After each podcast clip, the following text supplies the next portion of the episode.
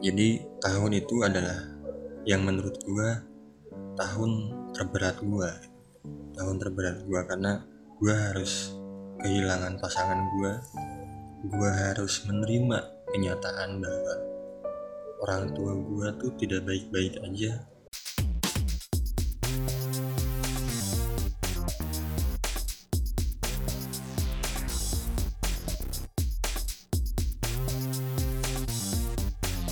Oke balik lagi sama gue Rama Cungkring Di episode kali ini Di episode perdana Sesuai janji gue Gue pengen banget ngomongin Topik yang sangat sensitif. Sebetulnya ini adalah topik yang uh, Apa ya Topik tentang pengalaman gue Tentang perjalanan gue ya. Tapi kenapa pengen gue bahas? Karena gue merasa ini topik tuh nggak nggak banyak orang lain bahas. Mereka cenderung menghindar untuk membahas ini. Mereka merasa bahwa ini adalah hal yang dirasa tabu gitu.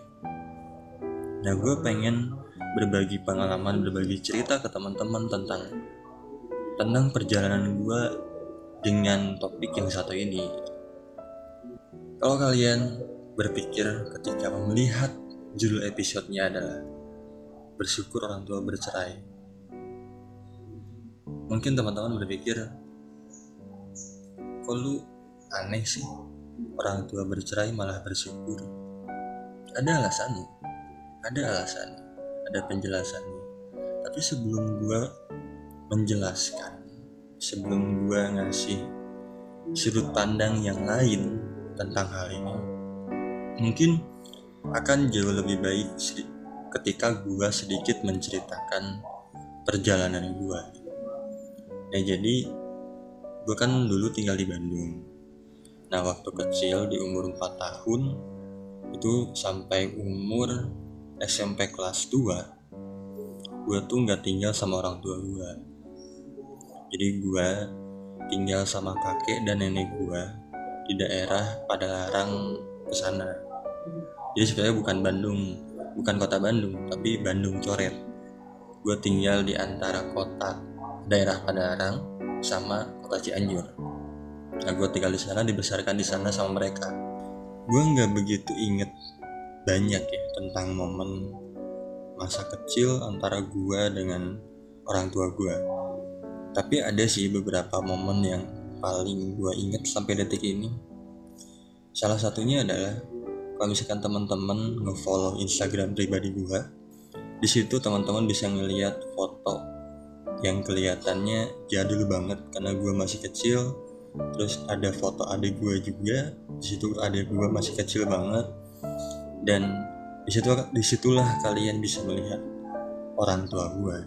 Gue inget banget sebelum berfoto itu itu kalau nggak salah di daerah jalan ABC di kalau nggak salah gue agak inget sih kalau itunya. Cuman yang gue nggak inget adalah itu umur berapa gue nggak inget yang gue inget dalam momen itu adalah orang tua gue berantem. Sampai-sampai baliknya misah. Di sini gue bukan ingin mengumbar aib keluarga gue ya. di sini gue pengen ngajak teman-teman buat saling belajar terhadap satu masalah tertentu. Nah gue tuh nggak tahu mereka tuh berantem gara-gara apa saat itu. Dan gue nggak pernah berpikir uh, sejauh itu ya udah gue mikirnya ya udah mereka cuma berantem udah. Terus gue balik sama bokap adik gue balik sama nyokap udah cuma di situ doang tahunya. Momen lain yang gue inget saat itu nyokap gue pernah tinggal di daerah uh, Pajajaran lebih tepatnya di belakang Istana Plaza. Nyokap gue saat itu yang gue inget uh, dia lagi kerja di dinas kesehatan kalau salah sambil kuliah. Nah ketika itu gue datang sama bokap gue ke sana. Datang ke nyokap gue terus nggak lama nggak lama kemudian ternyata kakek dan nenek gue dari nyokap itu datang. Nah ada omongan bokap yang bilang kayak gini, saya mengembalikan anak bapak dan ibu. nah gue kan nggak ngerti ya gue tuh nggak bener-bener gue mungkin belum menemukan katanya. Gue nggak nggak mengerti bahwa mereka saat itu tuh bercerai. Nah gue gue baru bener-bener tahu itu ketika gue tinggal sama nyokap. Nah tadi kan gue cerita dari umur 4 tahun sampai gue umur SMP kelas 2 gue tinggal sama nenek dan kakek gue dari buka nah setelah itu gue akhirnya tinggal sama nyokap sejak kelas 3 SMP nah di situlah gue baru tahu. Di situ baru tahu keadaan sebenarnya kayak gimana. Bahwa kenyataannya mereka udah udah nggak satu rumah mereka udah bisa.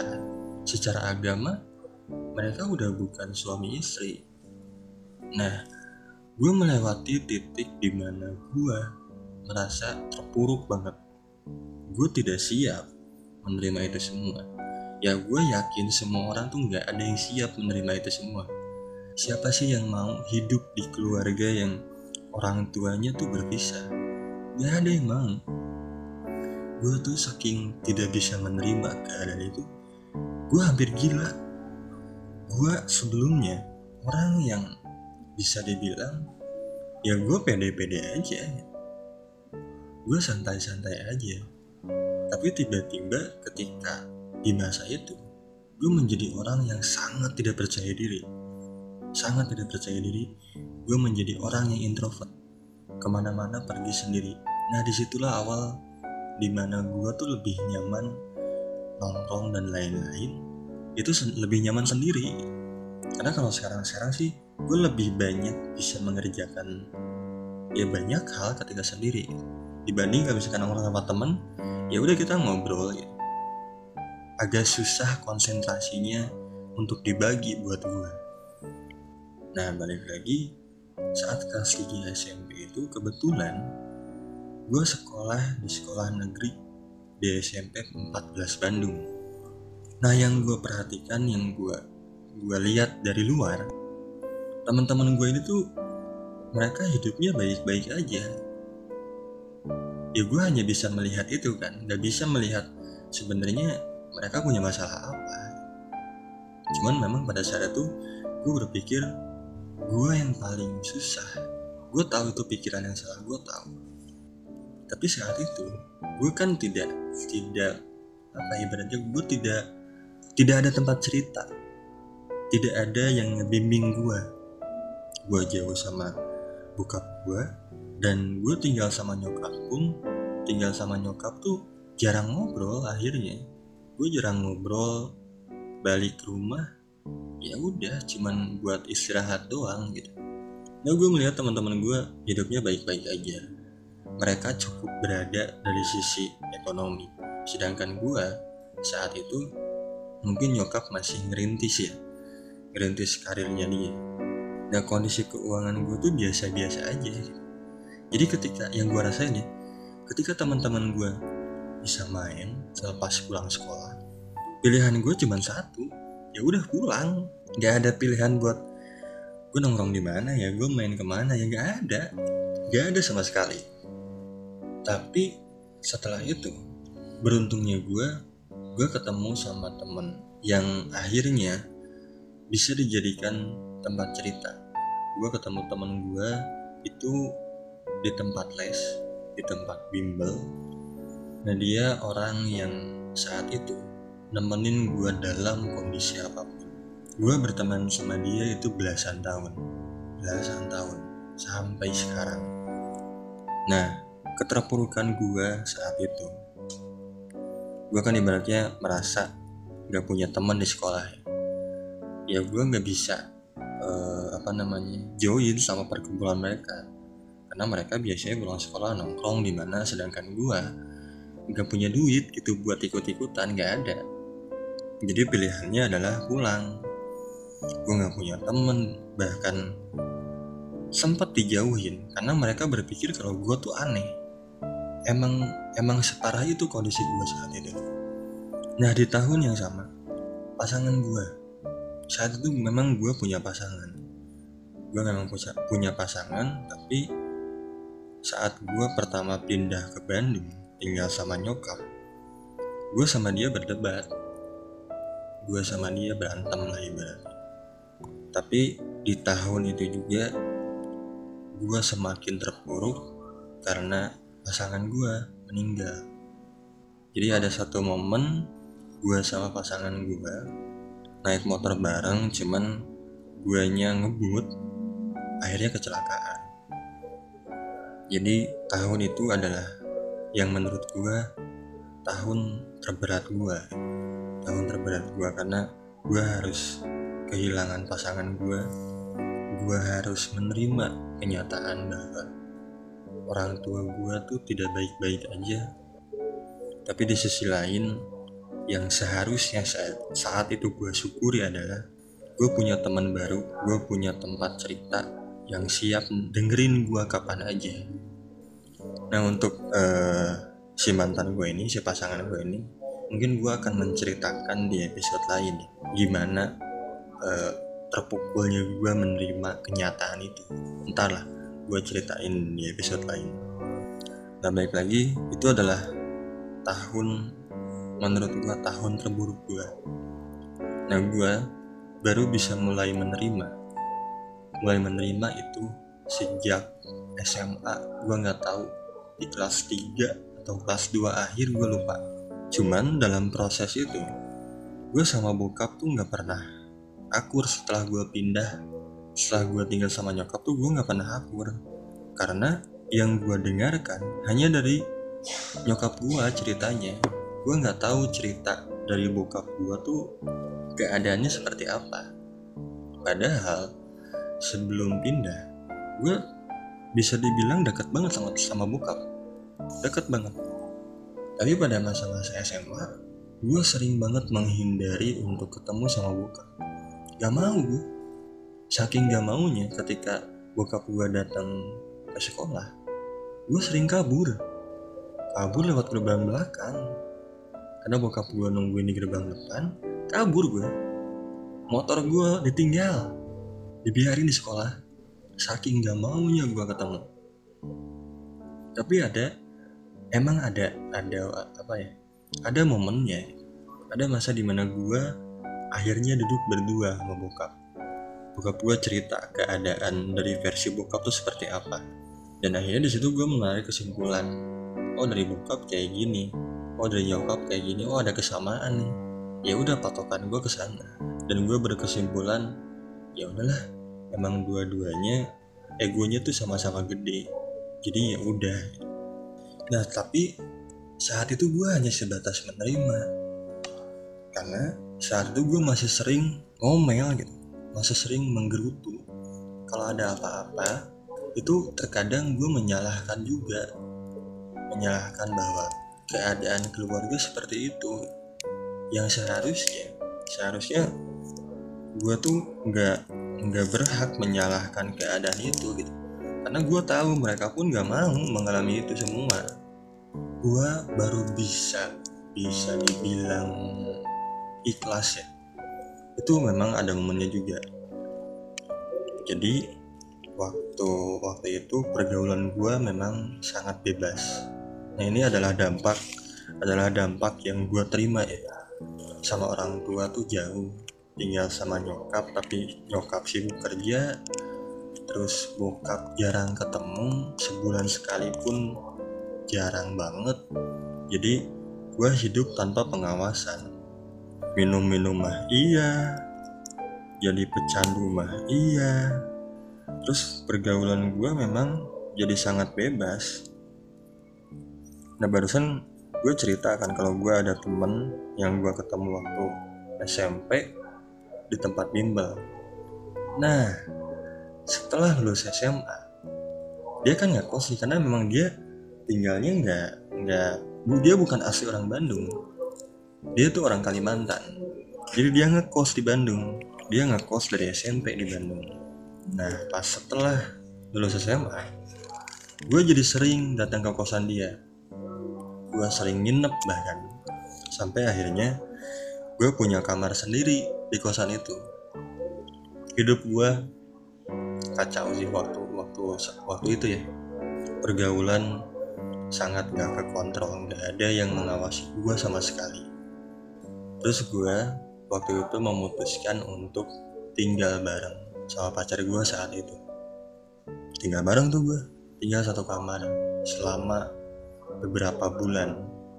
Selama beberapa bulan sama dia gue ngerasa gue diurusin banget nih.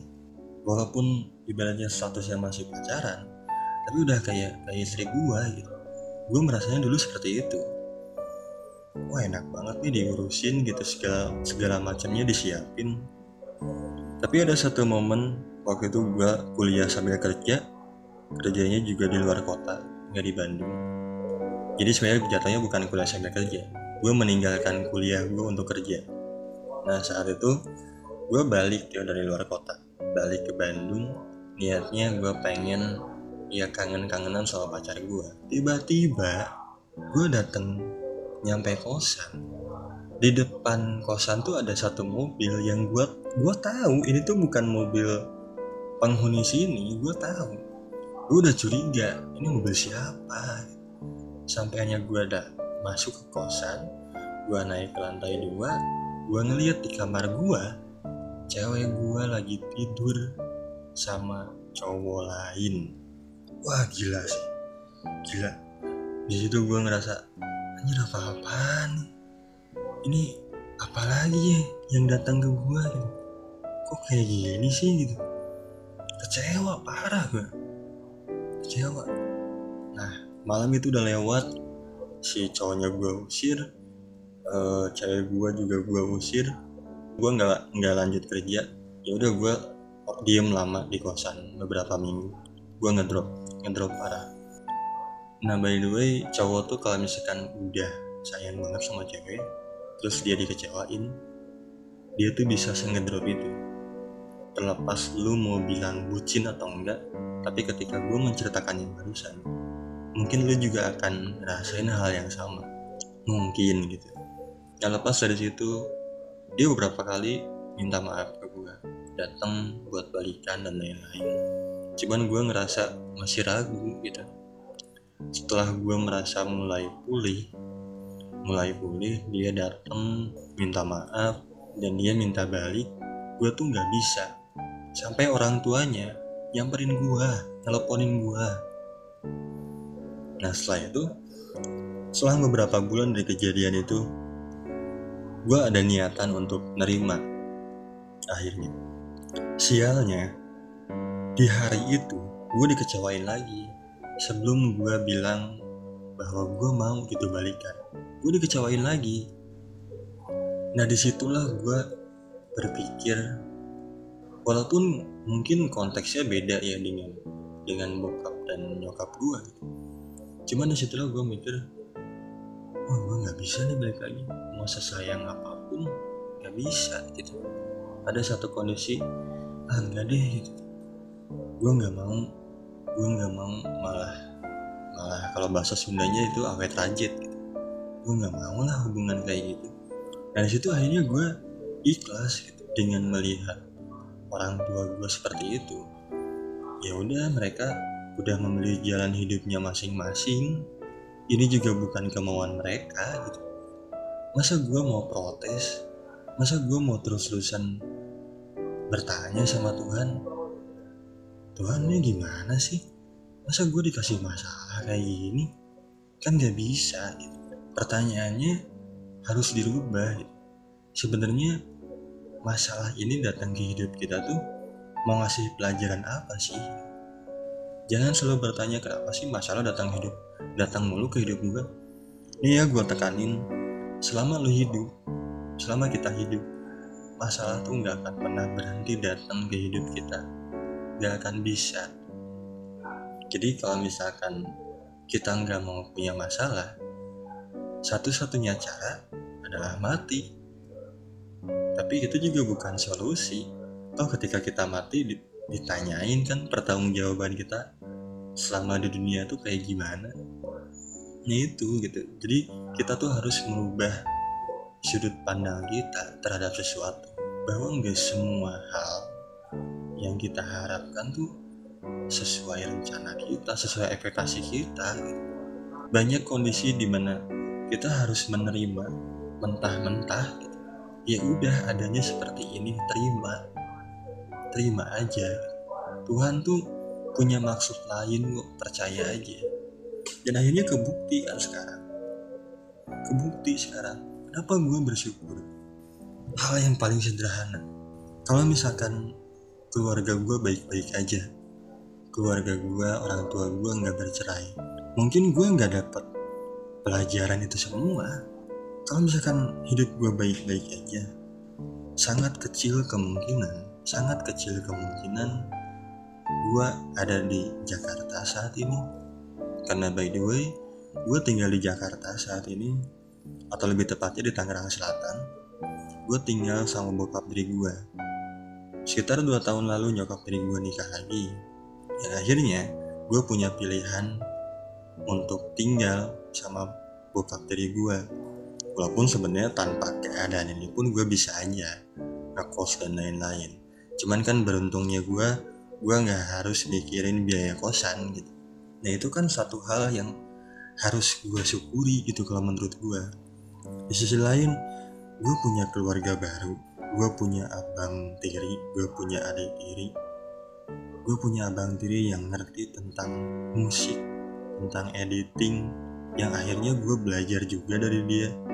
Dan akhirnya gue bisa bikin podcast tanpa kebingungan kalau hidup gue baik-baik aja teman-teman akan sangat kecil kemungkinan dengerin podcast gue akan sangat kecil podcast ini ada gitu. Bokap gue juga nikah lagi dan gue bersyukur gitu. Gue punya adik baru walaupun umurnya sangat jauh. Tapi gue bersyukur bahwa keluarga keluarga gue semakin besar. Walaupun mungkin dua-duanya nggak akur ya cuman gue tetap mensyukuri itu. Gue bersyukur kok. Akhirnya gue melihat mereka bahagia satu sama lain.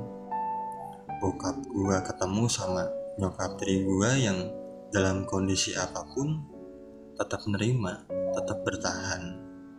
Dan gue melihat kehidupan nyokap gue saat ini dia punya pasangan yang baru suami baru yang bisa merawat dan menjaga dia jadi gak ada alasan untuk gue tidak bersyukur atas keadaan ini.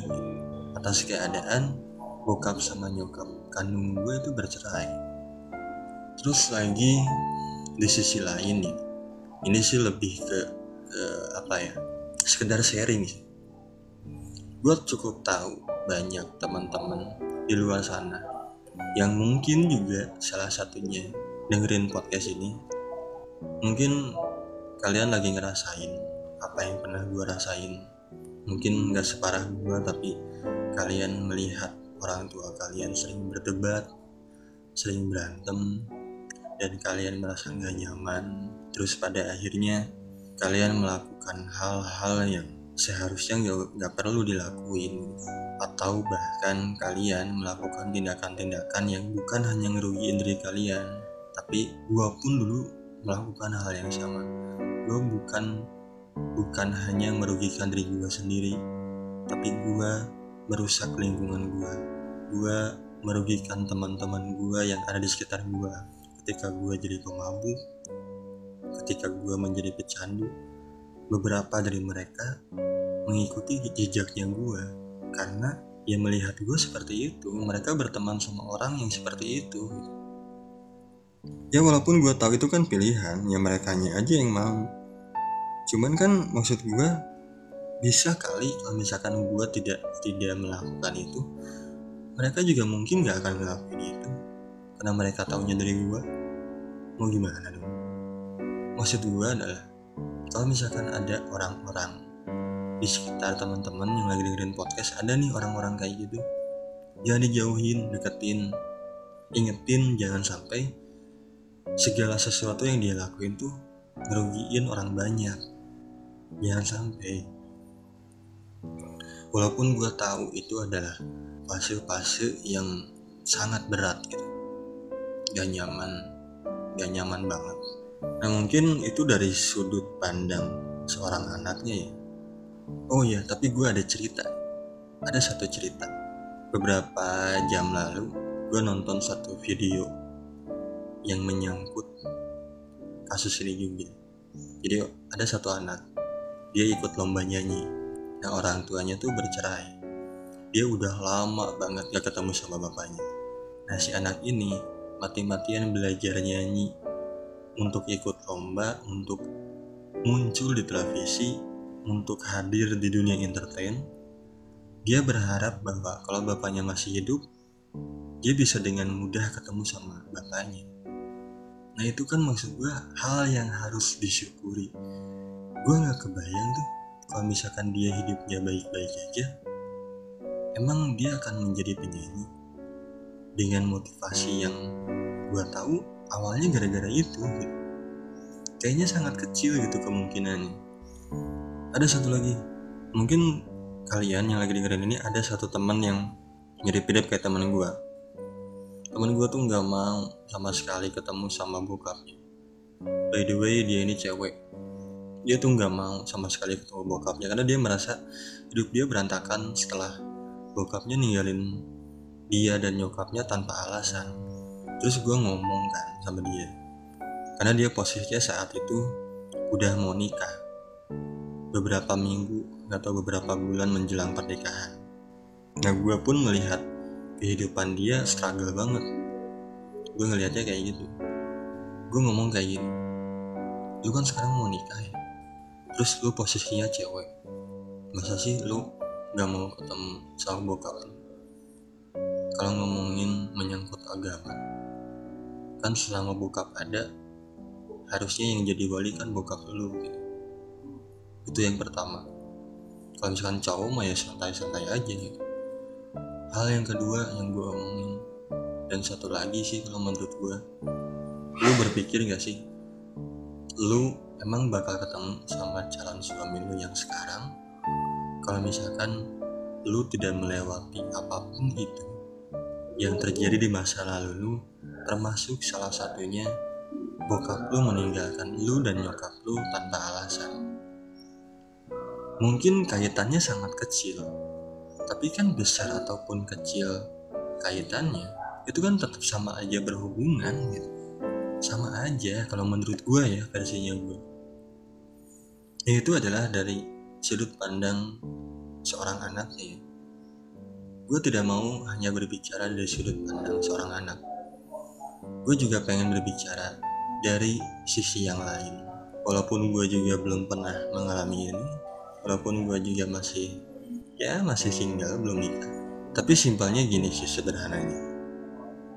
Kalau misalkan uh, kita udah nikah dengan pilihan kita sendiri siapa pun itu pilihannya tiba-tiba dihadapkan dengan kondisi harus bercerai. Harus nih. Nggak bisa enggak gitu karena kalaupun maksain ya malah berantakan gitu. Dan gue tuh gue tuh setuju. Gue setuju dengan perceraian. Kenapa gue setuju karena menurut gua kalau memang itu adalah satu-satunya jalan dan itu yang bikin lu bahagia ya udah cerai aja. Karena menurut gua lu harus membahagiakan diri lu sendiri sebelum lu membahagiakan orang-orang di sekitar lu. Jadi kalau misalkan dalam pernikahan lu gak bahagia gimana lu bisa bikin orang-orang di lingkungan lu tuh bahagia? Gue kasih analogi kayak gini deh. Simple banget. Kalau misalkan lu ketemu sama orang yang lu nggak suka. Lu nggak suka sama sekali. Nggak nyaman nih lu dekat sama dia. Duduk aja berdua sebelahan 5 menit 10 menit pasti akan kerasa lama banget kan? Dan nggak nyaman. Nah sama. Dalam rumah tangga pun kurang lebih kayak gitu. Lu udah nggak bahagia dengan pasangan lu tapi lu harus tetap tinggal bareng. Lu harus tidur satu ranjang selama bertahun-tahun itu kan gak nyaman. Gimana suasana di rumah akan harmonis gitu? Nah itu adalah alasan kenapa gue setuju dengan perceraian walaupun walaupun gue sangat gak mau ya. Siapa yang mau? Gue takut kalau misalkan harus dihadapkan dengan situasi itu. Takut gue dan dari sisi lain kita tuh ketika misalkan harus memilih itu ya menurut gue apalagi kalau misalkan udah punya anak. Kalau belum punya anak menurut gua nggak nggak terlalu jadi masalah. Tapi yang sering kali menjadi masalah ketika kita udah punya anak. Anak sering kali menjadi korban dalam kasus sebuah perceraian. Dan lagi menurut gua kita sebagai orang tua tuh kan punya tanggung jawab mendidik anak menjamin bahwa dia nyaman tetap nyaman tetap bahagia dalam kondisi apa pun gitu. Jadi kalau perceraian adalah satu-satunya jalan yang harus diambil. Tolong pikirkan juga anak. Maksud gue jangan sampai dia ngerasa itu menjadi sebuah aib. Terus dia merasa kehilangan sosok ngerasa setelah orang tuanya bercerai kehidupannya tuh benar-benar berubah. Alangkah lebih baiknya ketika perceraian itu terjadi si anak tuh hanya merasa ya udah bedanya hanya orang tua gue sekarang udah bisa tinggal masing-masing. Bahkan satu sama lain udah punya pasangan yang baru ya udah. Selebihnya sama mendidiknya sama kasih sayangnya sama. Bisa bisa datang atau berkunjung kapan aja. Walaupun gue nggak nggak nggak tahu jelas ya di luar tuh seperti apa. Cuman sebenarnya gue tahu masih banyak orang-orang di luar sana yang tidak memikirkan itu tidak memikirkan anaknya akan menjadi korban gitu ketika kita tidak ber, tidak berpisah dengan baik-baik. Ya gini ya. Berpisah dengan baik-baik aja itu akan bikin anak tuh nggak nyaman apalagi kalau harus berpisah dengan cara yang sangat gak baik-baik gitu. simpelnya kayak gitu.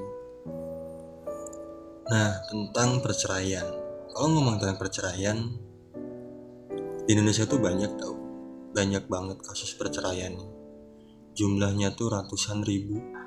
Ini sih yang harus harus kita perhatiin. Harus apa ya?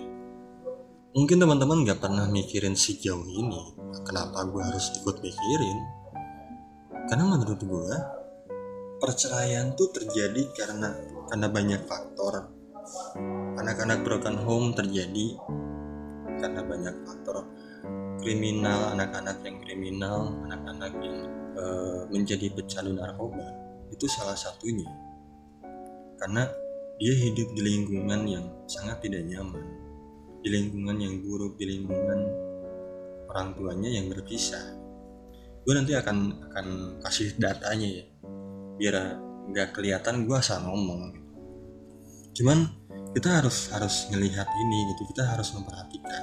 Kalau misalkan punya temen yang kita tahu nih orang tuanya e, berpisah terus kelihatannya dia nggak baik-baik aja. Seenggaknya rangkul deh kalau dia memang nggak cerita. Tapi kalau misalkan dia cerita ya tugas lu tuh kadang-kadang cuman hanya cuman buat dengerin doang gitu. Nggak perlu dia tuh nggak perlu solusi. Karena orang-orang kayak gitu tuh sebenarnya tahu solusinya tuh dia harus kayak gimana. Orang-orang kayak gitu sepengalaman gue saat gue ada di, di titik itu gue tuh hanya ingin didengarkan nah ini kasus perceraian di Indonesia tuh banyak jumlahnya di tahun 2015 terjadi kasus perceraian sebanyak 353.843 kasus. Sedangkan tahun 2016 jumlahnya 365.654 di 2017 374.516 kasus Nah, terakhir tahun kemarin 2018 di angka 408.202 kasus perceraian. Gila, itu banyak banget. Wah, gila sih. Nah, kalau mereka punya anak, berarti ya kurang lebih anaknya juga jumlahnya se sebanyak itu. Lu kebayang gak sih? Ini anak-anak ini nih sebanyak ini dia ngalamin yang namanya tekanan mental kalau misalkan kita jauhin karena sikap dia aneh udah mah dia di rumah ngalamin tekanan mental terus dia nggak diterima di lingkungan pertemanan kasihan gue tahu emang gak banyak yang aneh cuman ada aja orang-orang yang kita rasa ini aneh nih kayaknya nih. Kok dia pergaulannya kayak gini banget ya? Terus kita tahu gitu kita sadar oh, orang tuanya berapa lama jauhin nah nah jangan. Jangan cuy. Gue tahu sih udah udah sedikit yang orang-orang yang mikir kayak gitu. Cuman masih ada aja orang-orang yang mikir kayak gitu. Banyak anjir. Terus lagi gue pengen kasih data yang lain. Kenaikan angka perceraian meningkat di angka 16 sampai 20 persen pada tahun 2015 setiap satu jam terjadi 40 sidang perceraian dan ada sekitar 340 ribu lebih gugatan cerai. Wah gila. Anjir itu banyak banget, gila. Jadi mungkin solusinya yang pertama ya menurut gue sih yaitu kenali kenali pasangan lu baik-baik. Tujuan pernikahan tuh apa? harus satu frekuensi gitu kalau menurut gua kalau lu nggak satu frekuensi nggak satu tujuan ya kayak gini endingnya gila itu angkanya banyak banget cuy nah kaitannya dengan dengan pecandu kenapa tadi gua bilang si anak-anak ini terkadang jadi salah satu dari bagian kriminalitas Indonesia atau menjadi salah satu pecandu. Nah, gue ada data lain nih. Ini adalah salah satu artikel dari BNN. Peredaran narkoba di kalangan remaja semakin parah. Sekitar 4,7 persen pengguna narkoba adalah pelajar dan mahasiswa. 4,7 persen Berdasarkan survei Badan Narkotika Nasional BNN, Pengguna narkoba tercatat sebanyak 921 ribu orang adalah pelajar dan mahasiswa. Gila. Wah gila. Itu banyak banget cuy. Nah usianya, usianya itu berkisar di antara 11 sampai 24 tahun. Usia rentan. Nah ini lagi ada Komisi Perlindungan Anak Indonesia KPAI pada tahun 2018 mencatat dari 87 juta populasi anak Indonesia, sebanyak 5,9 juta di antaranya menjadi pecandu narkoba. Mereka menjadi pecandu narkoba karena terpengaruh dari orang-orang terdekat dan lingkungan sekitarnya. Dan ada satu poin yang menurut gue menarik. Menurut BNN, menurut survei BNN ya, salah satu faktor itu adalah yang pertama dia tulis adalah keluarga bermasalah atau broken home. Nah kan, di sini kita sadar kan, akhirnya ketika kita ngelihat data ini, kita tahu dampaknya tuh seburuk apa. Kalau misalkan kita tidak tidak merawat orang-orang ini dengan baik, atau mungkin ketika kita di, di dihadapkan dengan pilihan seperti itu, harus mengalami sebuah perceraian ketika kita nggak bisa mengawasi anak-anak kita dengan sangat baik ya kayak gini jadinya akan ada kemungkinan seperti ini. Gue tuh bersyukur gue bersyukur dengan apa pun yang terjadi di hidup gue karena gue berpikir kalau gue hidup baik-baik aja kayaknya gue gak akan banyak belajar gitu apa pun itu pelajaran yang gue dapatkan selama hidup ini. Nah jadi poinnya adalah bersyukur itu penting. Kondisi apa pun ketika kita merasa seterpuruk apa pun gue yakin gue yakin suatu saat suatu saat kita akan bersyukur bahwa kita pernah melewati fase itu. Gue cukup meyakini ketika kita didatangkan masalah Tuhan tuh pengen kita belajar biar kita tuh bisa jauh lebih baik. Biar kita tuh ke depannya siap menerima masalah yang mungkin jauh lebih besar. Tuhan tuh nggak mau kita tumbang di tengah jalan. Tuhan tuh maunya kita menari di tengah badai daripada kita harus capek-capek lari dari masalah. Ya hadapi, hadapi masalahnya. Nah itu adalah sudut pandang gua tentang topik ini tentang perceraian. Kenapa gue bersyukur orang tua gue bercerai? Karena mungkin teman-teman berpikir ini orang gila nih. Enggak cuy. Gue waras sewaras warasnya menyadari bahwa gue tuh sebersyukur itu. Nah teman-teman yang udah dengerin episode ini sampai akhir gue berterima kasih banget. Teman-teman sebetulnya boleh setuju dengan pendapat gue tentang hal ini ataupun teman-teman boleh juga gak setuju dengan pendapat gue tentang hal ini. Karena menurut gue dengan setuju tidak harus selalu dilakukan meskipun itu baik. Nah kalau teman-teman pengen cerita pengalaman teman-teman pengen berbagi kisah teman-teman bisa kirim cerita atau audionya lewat email ttmpodcast.story@gmail.com atau lewat Instagram di ttm.podcast atau misalkan teman-teman pengen komunikasi langsung sama gue teman-teman bisa kontak gue kontaknya tercantum juga di bio di Instagram juga ada. Teman-teman bisa hubungi lewat sana bisa chat bisa cerita yuk saling berbagi. Terakhir dari gue bahagia sendiri buat apa rasa sendiri itu nggak nyaman. Gue Rama Cungkring pamit